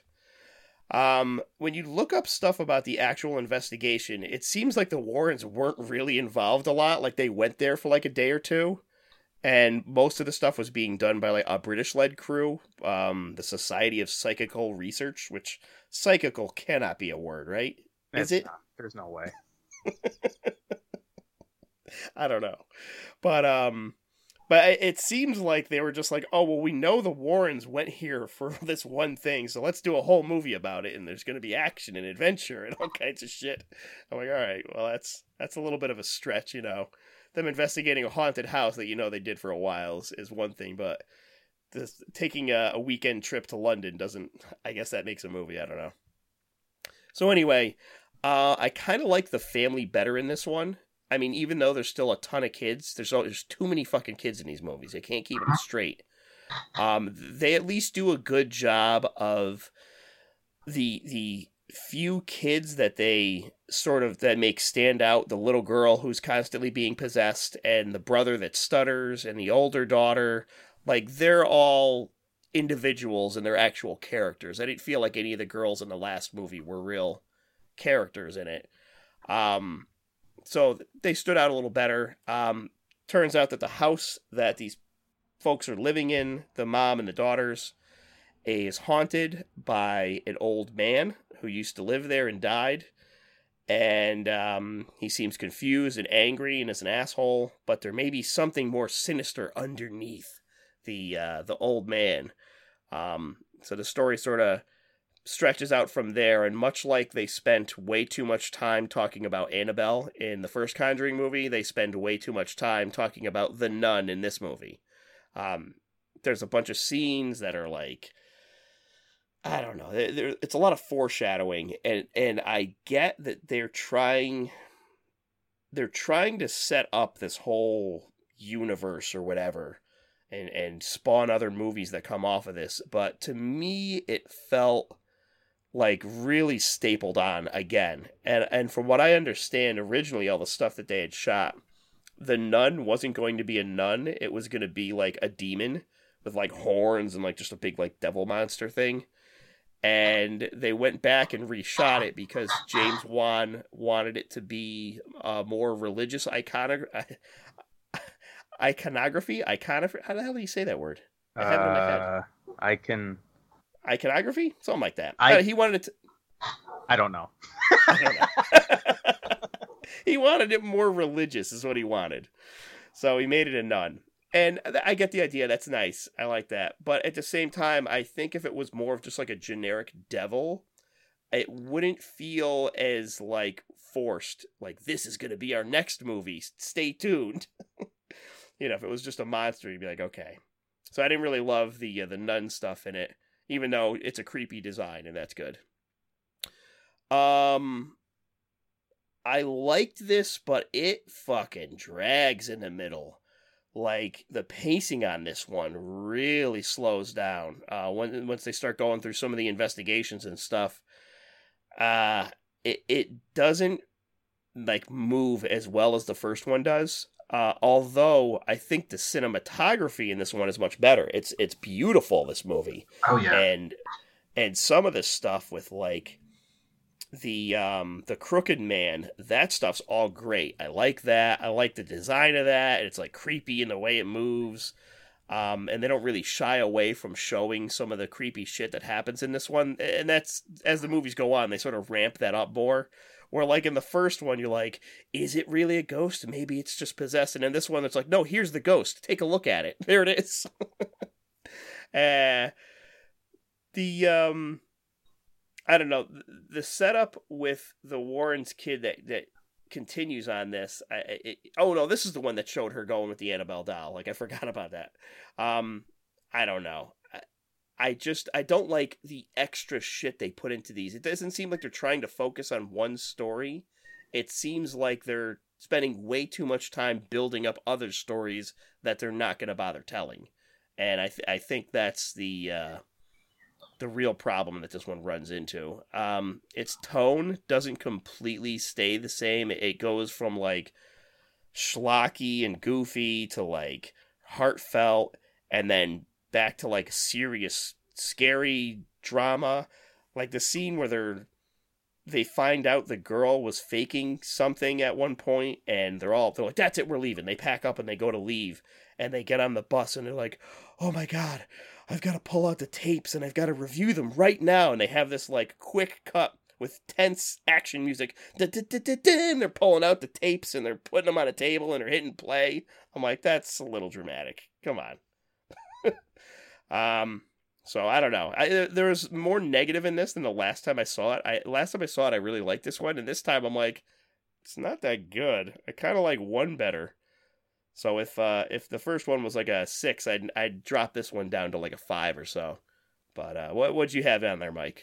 Um, so I I rewatched this a few days ago, and the last time I saw this, a few parts stuck out to me as well, more than the first one. Uh, that like one shot take with the old man on the chair is oh, like, fucking awesome. I don't care what anybody says about this entire franchise, that scene is fucking great. Um, it's, it's, he's sat in the corner, isn't he? Right. And, and it's kind of dark, and you kind of you think something is there, and then you know he's there, and then he moves, and you're like, what the fuck? Yeah. So they have the little girl sitting in the chair, and then they they make the the primary focus on Patrick Wilson, who I, I don't know if I've ever mentioned before, but he's like one of my three like man crushes. That dude kills it in anything he's in. Um, But, yeah, they make the main focus on Patrick Wilson, and in the background, you see the little girl, and she's out of focus. But as this scene's going on, I'm pretty sure it's done in all one take, which I'm such a nerd for. But you see the little girl slowly becoming, you could tell it's C G I, because they're kind of morphing, morphing her into the old man. And then you see him moving, and he's like, this is my house. And it's so well done. It's incredible. I love it. Um, another scene is, I know you said, Ryan, that the nun was too much, and I agree uh, to a point, but the nun looks so cool. Oh, it's a great design. Yeah, it's it's insanely good. And the, the part where Vera is, uh, or Lorraine Warren is in that one room, and she's and the lights go off, and then you see her going up to the painting of the nun, and you see, like, at first shot, you just see the painting of the nun, and the second shot, you see, like, it's got eyes, and it's staring at her. It's awesome. It's so cool looking. He can really shoot a movie. Uh, the Crooked Man's okay. You could tell. I know the actor can do those things, but it was it was kind of uh, C G I'd overlaid on top of it. Yeah. Um. But I mean, that's okay, and that was cool and everything. But my main point is that this movie has so many different uh, things going for it. Like, I love the location for this movie. It's completely different. It's, you know, uh, nineteen seventies London, I believe. Or, yeah. yeah. And uh, I know that the real-life um, incident, I mean, you can kind of... T- I think even one of them admitted it was all B S, and I really don't like how this whole series jerks off the Warrens, is because they yeah. weren't these. They're really making these people out to be these superheroes. Patrick yes. Wilson's like fixing all the things in the house, and he's like, well, I can fix this and I can fix that, and look at me, how I can sing, I can do this, I can do that. It's, okay, we get it, you know. But I uh, believe that's a Mary Sue, Mike. Is that what they call it? Isn't that what it is when your lead can do everything and they're the best at everything? Yeah, I mean, it makes sense, you know. Uh, but the movie has so many things going for it. There's a lot of different scenes in this that I, I love, and it's not just, hey, that's a cool scene. I mean, they're pretty memorable, and they're for a horror, for a mainstream horror movie, it's it's cool to see. Um, but my but my negatives were probably uh, when I was watching it in the theater, and the nun first makes her appearance in the house with Vera and her daughter. Like, you could see the word Valak on the bookshelf, and they make it obvious. Mm-hmm. Like, they make it so, you know, they're not going to catch this until repeated viewings. But I, I noticed it immediately. Like, Valak is spelled on her bookshelf as a way to, like, I don't know, keep the books up or something. But it's just too much of the the writing really gets me, because they make these people out to be superheroes, and they were just con artists. I was reading a couple articles, and I guess the real life Ed Warren wanted everything to be a demonic possession, and he was too intense in a lot of these cases, and that you could tell they just loved the fame and they just loved making money. Oh, yeah. um, regardless if you believe any of these cases or not, Uh, I'm sure these people weren't as heroic as the movie's making them out to sound. Um, I can't wait to get the third one. Yeah. And uh, it's just, it, I just, I feel like this movie's way better than the first one. All those moments stick out to me, and they're, they're shot really well. The acting is super solid. Uh, and I, yeah, I, I'd probably give this one a seven. Okay. So we went, we went opposite ways on this one. Yeah. What would you think of Conjuring two, Shane? I actually like this movie, because I can remember what us when we talked about it um, the first time. Um, I actually quite like this movie. Um, it's set in London, Enfield, um, and it's kind of funny because I kind of know the area. There you go. See, doesn't that add to it? Um, it, it does a little bit, yeah. Um, the fact what I liked about it, because it was filmed on location as well. Yeah. Uh, actually filmed in London. Um, I just thought it added to it, and it was really, really cool. And uh, just seeing the old streets and all the old nineteen seventies furniture and the decor and stuff like that. And it's like I can remember what it was like, because obviously I was born in the seventies, so um, that's the nineteen seventies, just for the record.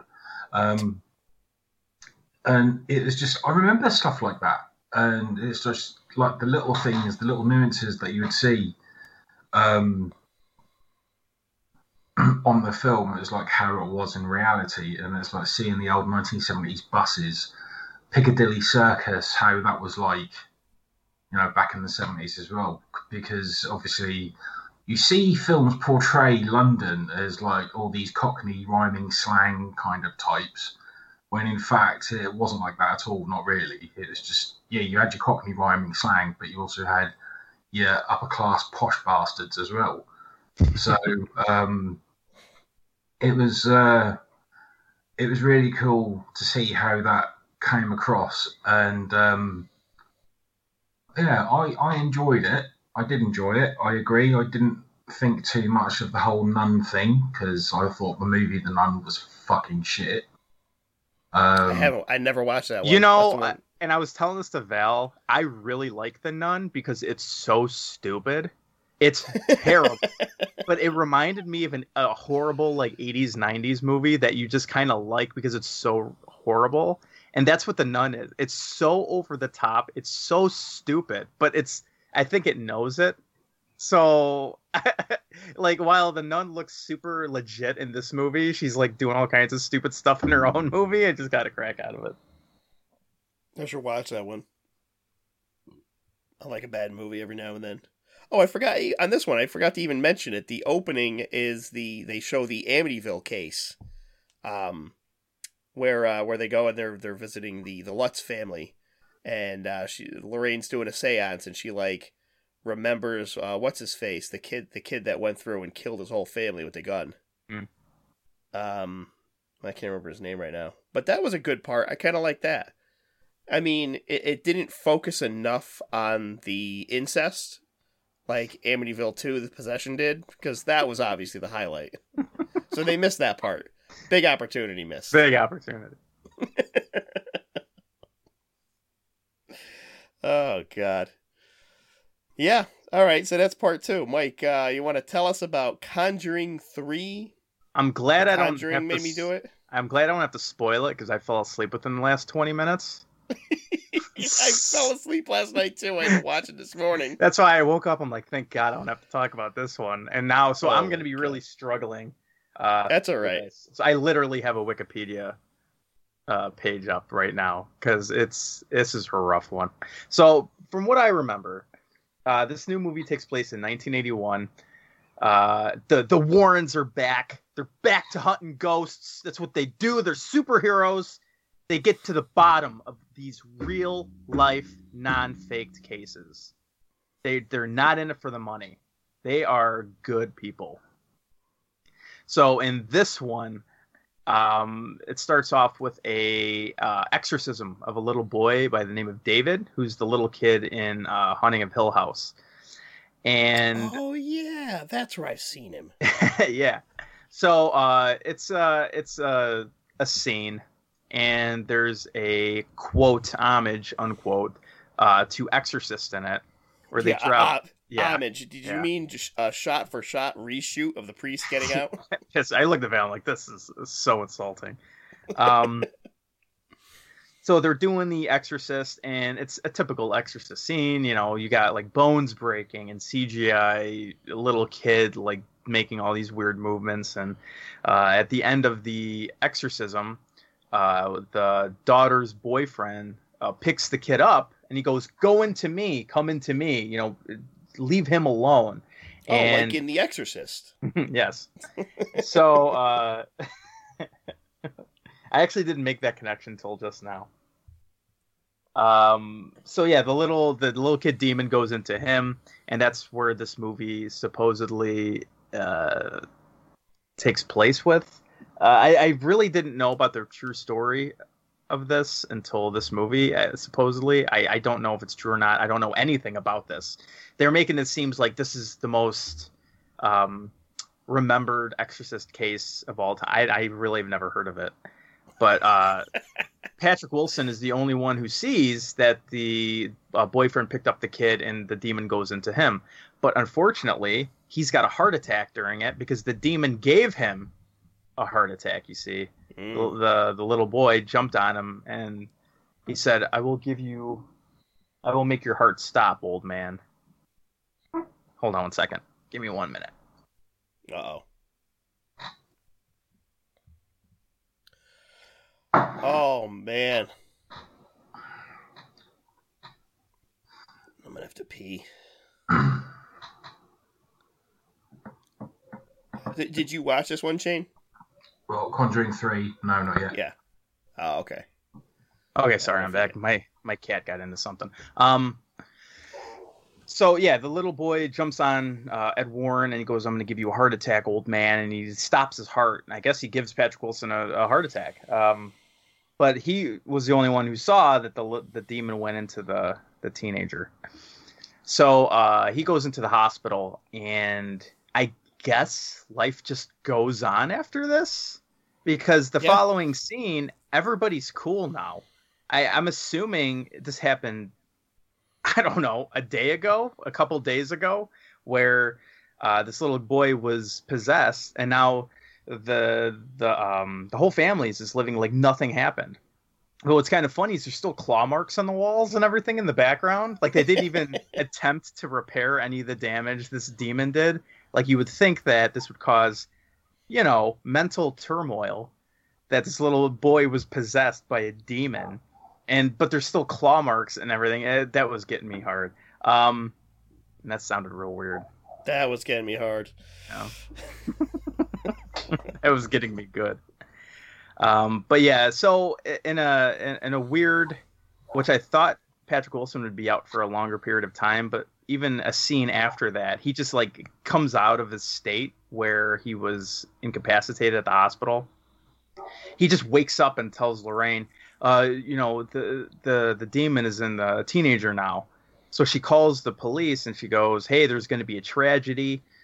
And um, you guys got to get over there as soon as you can.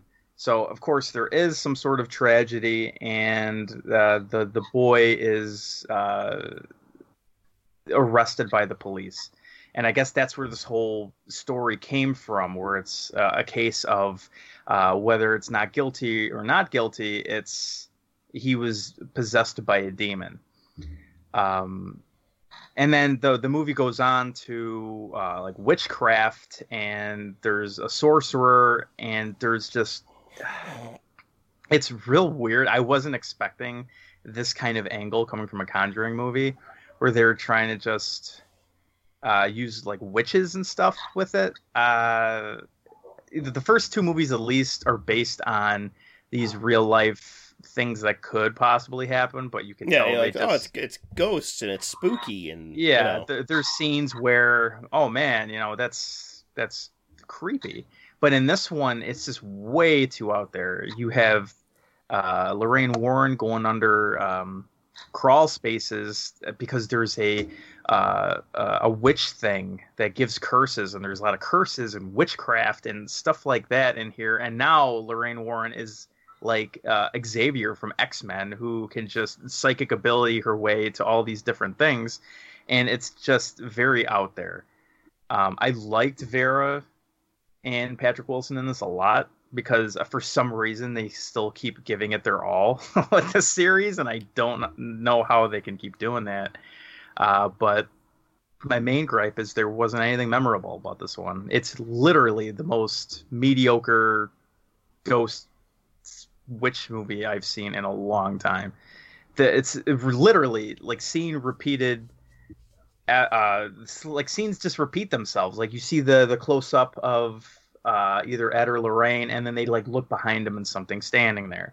Uh, it's just, you know, these uh, things are trying to chase them, and it's just over and over again the same stuff over and over, and it's not interesting whatsoever.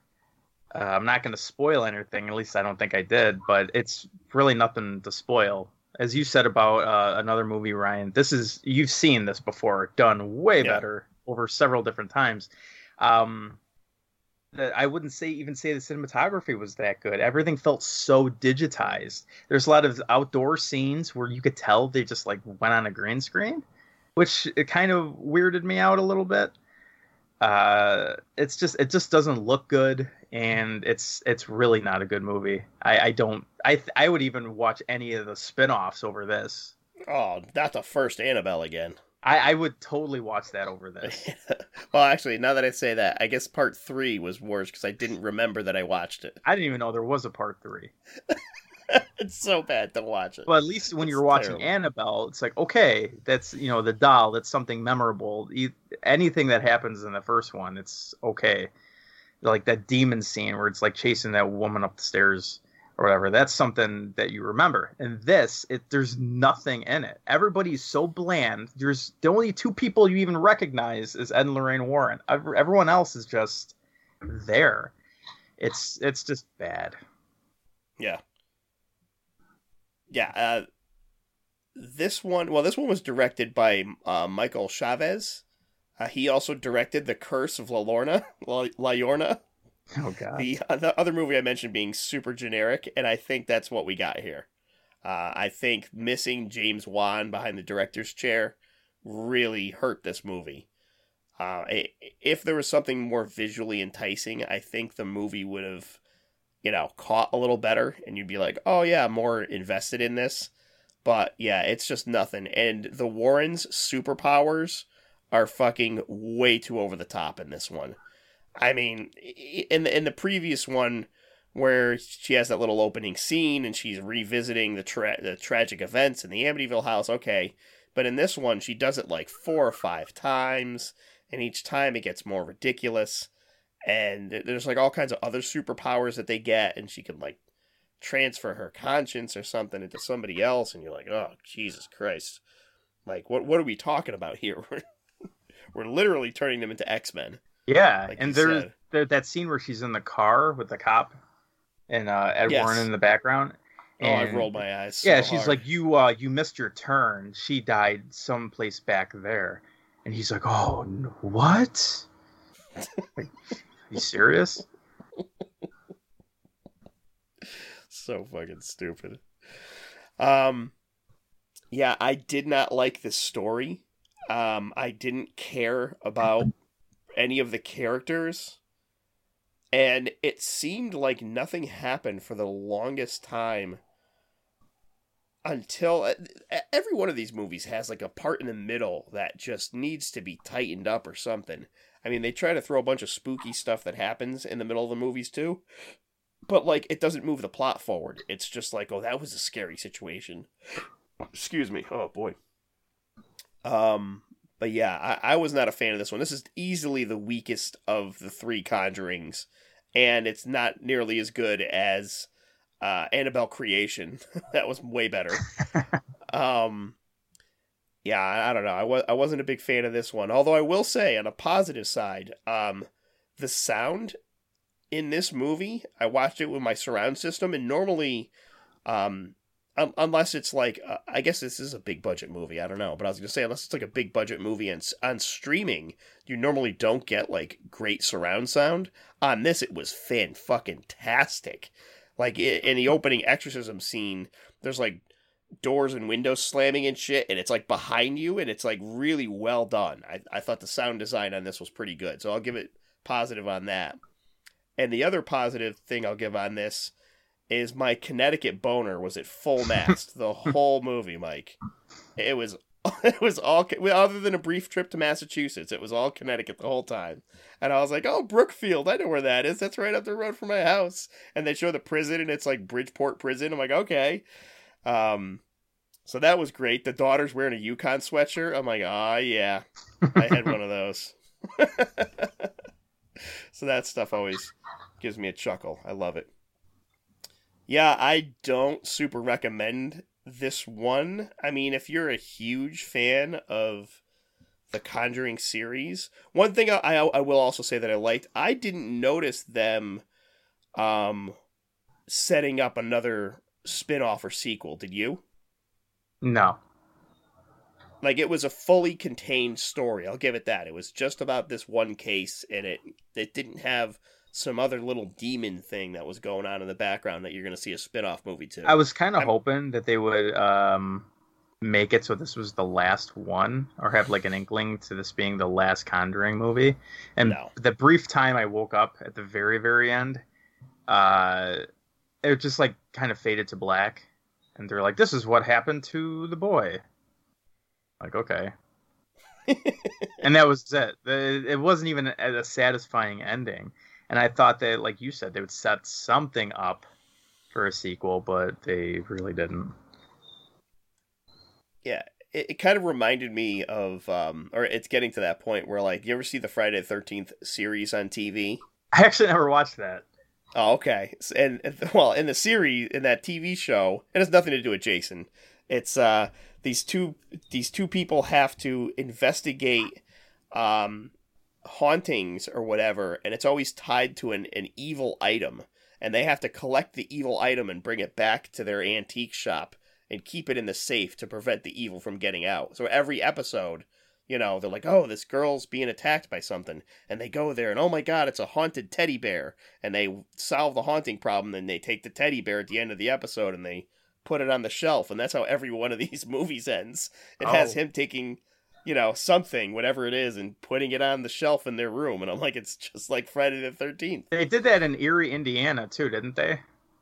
I never saw that. Oh, know. You never watched that show? It was uh, no. It was like a nineties teenage show. Maybe they got that from the Friday the thirteenth series, but it's it was either Erie, Indiana, or no, I think it was Erie, Indiana.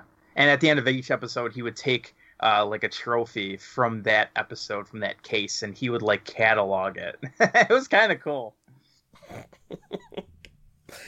Yeah. So this one is kind of a letdown. Uh, if the others were around, you know, the five or six range. I'd put this one kind of at like a four. I was like disappointed. That's, that's exactly what I gave it, a four.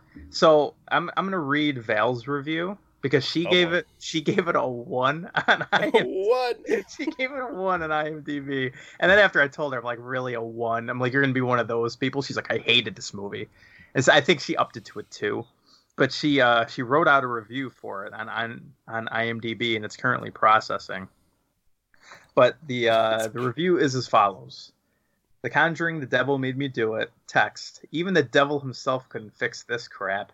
Waste of time. Waste of time. Build up to nothing. Slow as hell. Felt like I was watching the same scenes over and over again with slight differences. Didn't expect much, but yikes. Don't bother. Summary, god awful.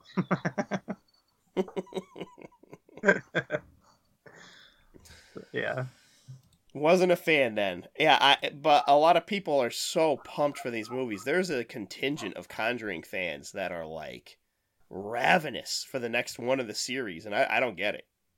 I mean, I I, I did kind of get it before this movie.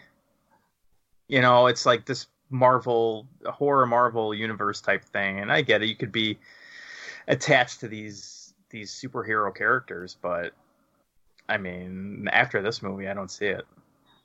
Can I go into a quick spoiler? I want to discuss it at the very end. Absolutely.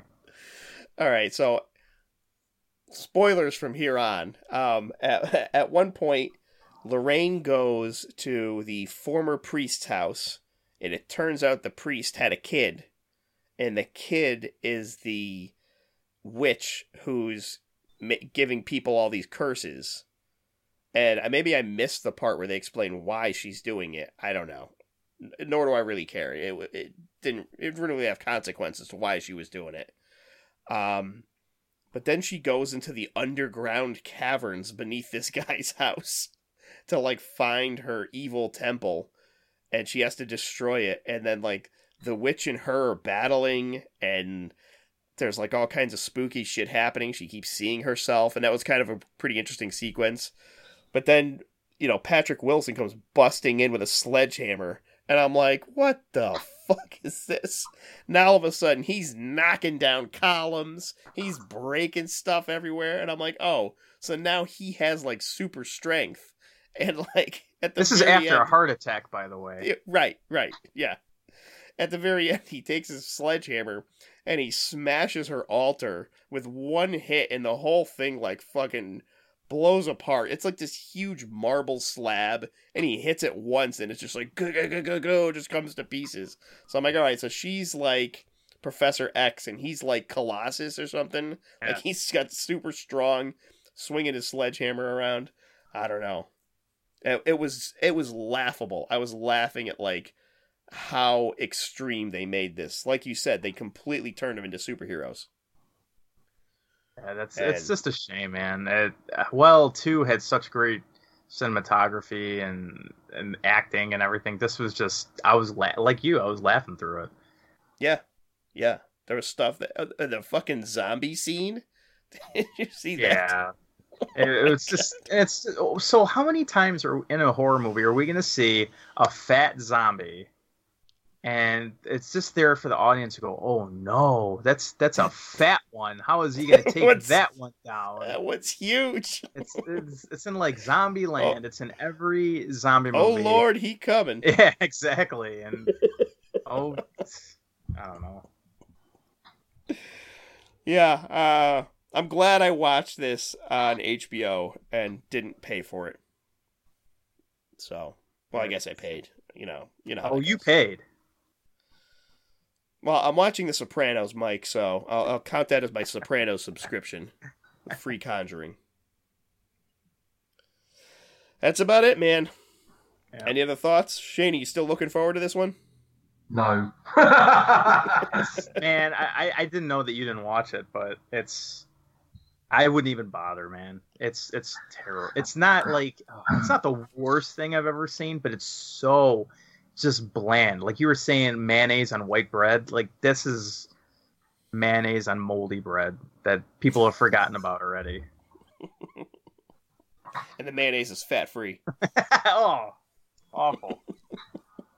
I think I'll, I'll probably watch it if I can get it by other means, but I'm not holding my breath out for it.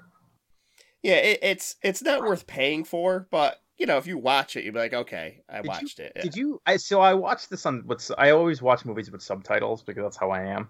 And I I don't know if you caught it, but in the very beginning, where Ed Warren is in the hospital still, they are calling a doctor, and they're like, "Doctor Merrick, could you please go to this room?" Oh, I'm like, so it's, really? It's like a wink. Yeah, you're it's really going to be... The whole intro to this movie is The Exorcist, apparently. Yeah.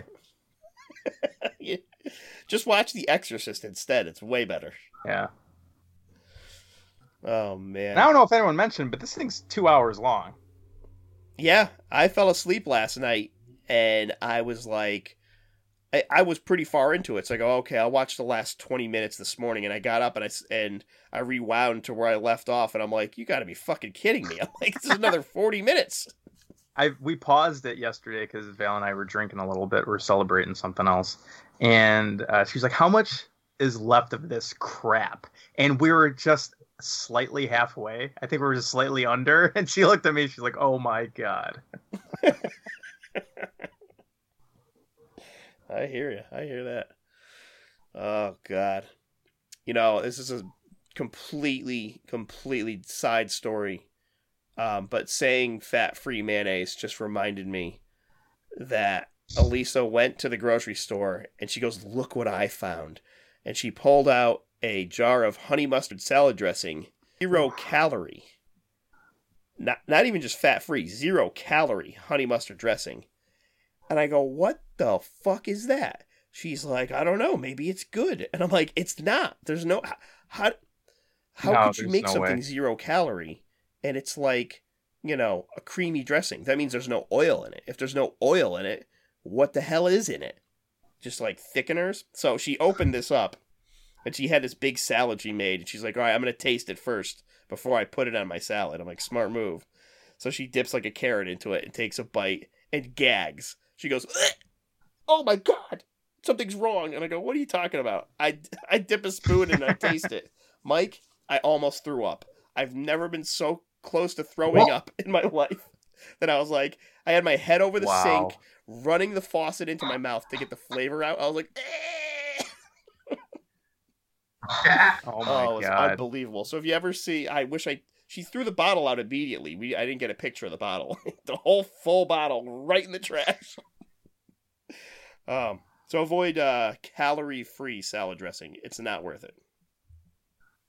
There's some things that are calorie-free that I, because uh, I'm on, I'm I really go for low carb yeah. as much as I can, and it's it's very rare that I find anything fat-free. Because fat-free is a whole scam. I don't want to get into sugar. It, but in the sixties, like. Yeah, it's, it's scientists were paid, literally in the sixties, to say fat was bad for you because they wanted to pump up the sugar intake for people. And that's that's all it was. I mean, fat is good for you. It's I really that's what you go on. It's the carbohydrates and sugar that really kill you. So when you see something that's like fat-free, every time you see something that's fat-free, you look at those carbohydrates and it's yeah. through the roof. It's it's always pumped full of sugar. And I know this has nothing to do with The Conjuring, but I just had to get that out there. I get hooked on it. I get fascinated with it. My favorite example of it was uh, my, when my cousin lived with me. He had a bottle of sugar-free caramel sauce for putting on your ice cream. And I'm like... Do you know what? I remember you telling me about that. I'm like... Years ago. It's... Caramel is sugar. What the hell is this? Yeah, that's exactly what, what it is. What is this then if it's sugar-free? It was disgusting. There's a barbecue sauce that I buy. It's like sugar-free, and it's pretty good. It's at Walmart. It's like uh, there's this dude on the front of it.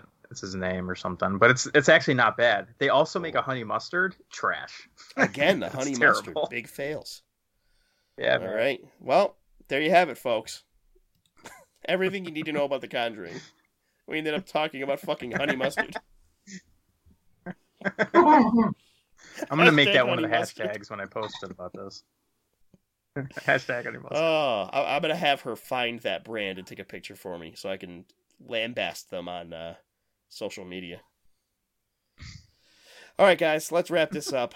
I got to take a leak.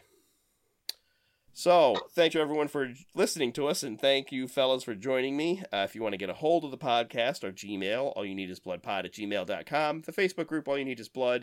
If you want to get a hold of me, I am on Twitter at Ryan Tutelo, on Instagram, all you need Ryan. And I'm on the Facebook group, the uh, upcoming horror movies dot com message board. You can find me on there. There's gonna bound to be some decent E three talk coming up, so if you want to get into some video games and uh, and be not excited for dumb things that come out, that's the place to go. How about you, Mike? Uh, I do the um, Instagram, All You Need Is Blood podcast. Uh, I am finally looking forward to not posting about Conjuring anymore. Uh, I'm, I'm on the Facebook groups, uh, the forums. So. Shane? Yeah. You can find me on Twitter, Dead Cell Society seventy-four, um, All You Need Is Blood podcast group on Facebook, and you can also find me on Instagram as Robo Jin seventy-four. All right, great. Well, thanks, fellas, and I will see you next time. Bye for now.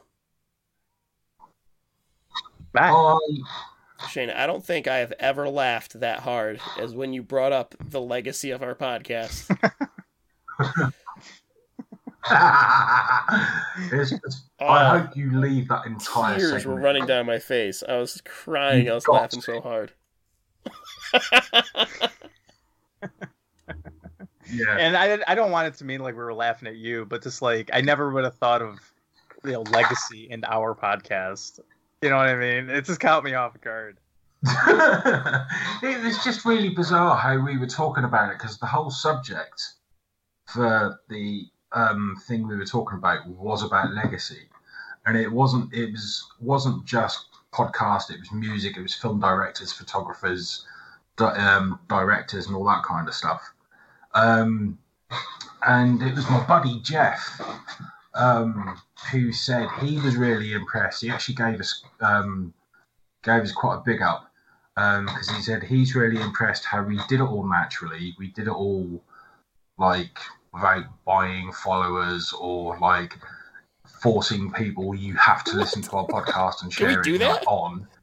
Um, uh, no, he's saying yeah, but uh, we can we do that. We can force people to listen. Yeah, I mean, I just threaten I people to listen that. to it, you know. So I guess in a sense, I do kind of force people to listen to it.